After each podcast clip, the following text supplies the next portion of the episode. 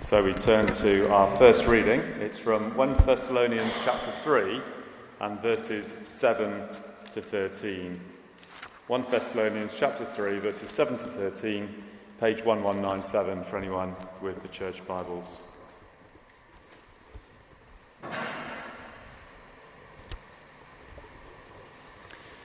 Therefore, brothers and sisters, in all our distress and persecution, we were encouraged about you because of your faith. For now we really live, since you are standing firm in the Lord. How can we thank God enough for you in return for all the joy we have in the presence of our God because of you? Night and day we pray most earnestly that we may see you again and supply what is lacking in your faith. Now, may our God and Father Himself and our Lord Jesus clear the way for us to come to you. May the Lord make your love increase and overflow for each other and for everyone else, just as ours does for you.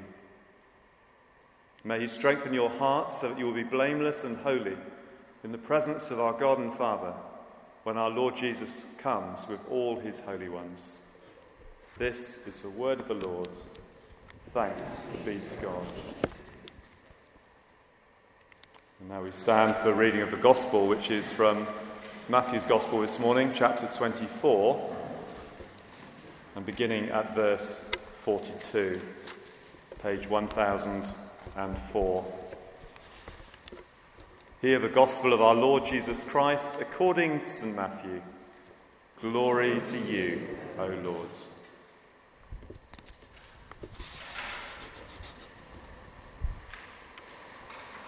Therefore, keep watch, because you do not know on what day your Lord will come. But understand this if the owner of the house had known at what time of night the thief was coming, he would have kept watch and would not have let his house be broken into. So you also must be ready, because the Son of Man will come at an hour when you do not expect him. Who then is the faithful and wise servant whom a master has put in charge of the servants in his household to give them their food at the proper time? It will be good for that servant whose master finds him doing so when he returns. I tell you the truth, he will put him in charge of all his possessions. But, suppose the servant is wicked and says to himself, My master is staying away a long time and then he begins to beat his fellow servants and to eat and drink with drunkards. The master of that servant will come on a day when he does not expect him, and at an hour he is not aware of. He will cut him to pieces and assign him a place of the hypocrites, where there will be weeping and gnashing of teeth. This is the gospel of the Lord. Praise to you, O Christ. Lord God, we thank you for the freedom we have to meet in your name, to reflect on your word together, and to celebrate with one another your great love. Speak to us now, we pray, by your Holy Spirit. In Jesus' name. Amen. Amen.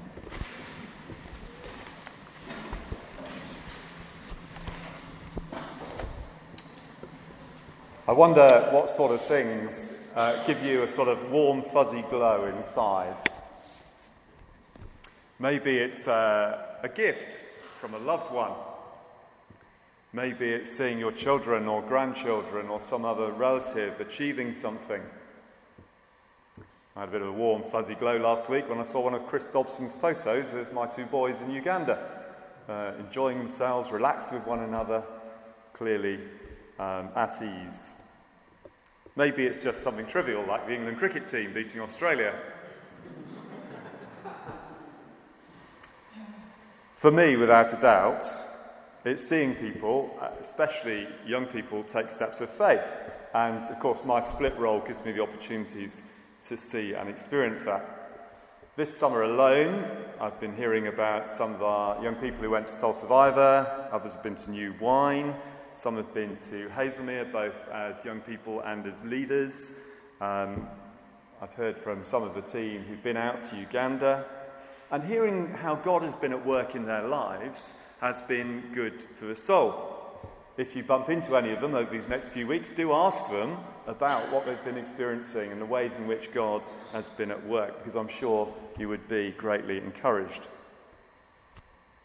In that regard, I identify very strongly with the writers of 1 Thessalonians.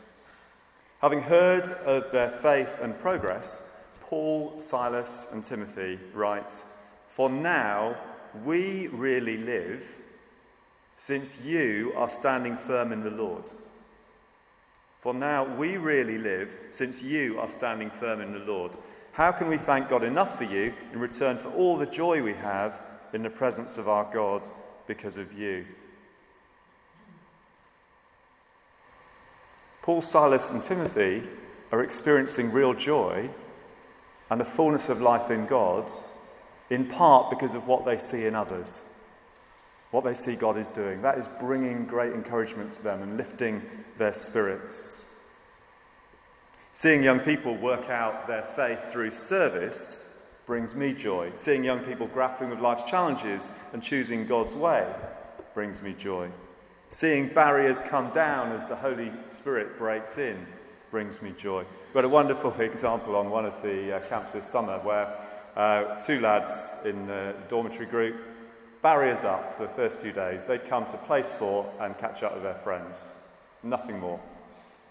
And then on about day five, um, one of them came up to me in the evening and uh, was strangely apologetic. He said, I'm you know, really sorry, we're, we're, late for the group time. Well, I said, First of all, you're not late, but tell me what you've been doing anyway. And he said, Well, we went to the meeting, and then three of us decided we'd go off and pray together, which was a miracle in itself because there's been no signs of any spiritual life whatsoever. And we went away to pray together, and then the Holy Spirit sort of touched us, and and they said, "Quick, uh, well, with dorm time, group time's about to start. Why don't you come in and share it with everybody else?" And they came in and they talked about what God had been doing in those moments, and it was very clear that barriers had come down, and there was a new, renewed openness to God. And we trust that that will be uh, work that is lasting. The maturing of others in faith can inspire us and spur us on. It's life giving. Really living, in terms of the fullness of life that Jesus talks about in John 10, is not just about us flourishing, but it's also about the flourishing of others. When others are taking steps of faith, we should be greatly encouraged and our spirits lifted. When I see young people growing in faith and stepping out in leadership, it gives me hope for the church, for the future of the church in the UK. And it reminds me that Jesus is very much alive. But I'm not here this morning just to speak about young people because not all of us are. Let's remind ourselves, us of slightly more mature years, that just as young people can inspire us, so we can inspire one another and we can inspire our young people, our teenagers. I wonder what others see when they look at us. I would hope they see faithfulness, following God through the ups and downs of life with consistency, making worship a priority. I hope they would see prayerfulness I know from talking to some of you at different points, there's a bit of a frustration that you can't physically do as much as you might have once been able to. But prayer is something we can do.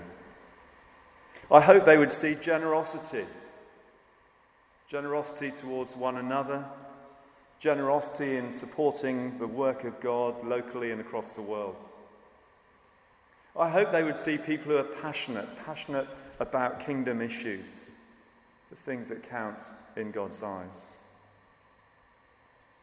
How we live out our faith really does matter.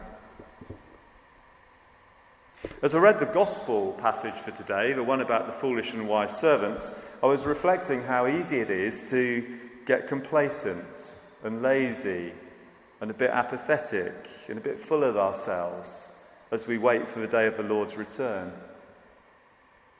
just because time is passing and we've been at this Christian faith lark for plenty of years.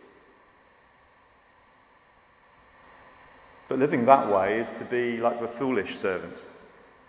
Now, it's couched in pretty extreme terms in the passage, wasn't it? It may have jarred slightly when you read or heard of the, the mutilation and the gnashing of teeth. There's a bit of good old Jewish hyperbole in there, but if we do fail to live out our calling as Christ's servants, we don't deserve much better, to be honest. Christchurch is a fantastic multi generational church, and each generation has something to offer the others. Over the next few weeks, on uh, Sundays and on Thursdays, we'll be reflecting together on what church, and specifically Christchurch, is meant to be in this time and in this place. I'm sure within that there'll be a challenge for us to keep watch over the life of our church, a challenge to keep watch over our own lives so that we might not just keep in right relationship with our Heavenly Father, but also be people who inspire others around us. Not because we're anything special, but because God's Spirit is alive and working in us. And wouldn't it be great if, because of our own witness, others were encouraged and built up, and as a result, caused to go deeper and further in their own faith. Let's make that our prayer. Amen.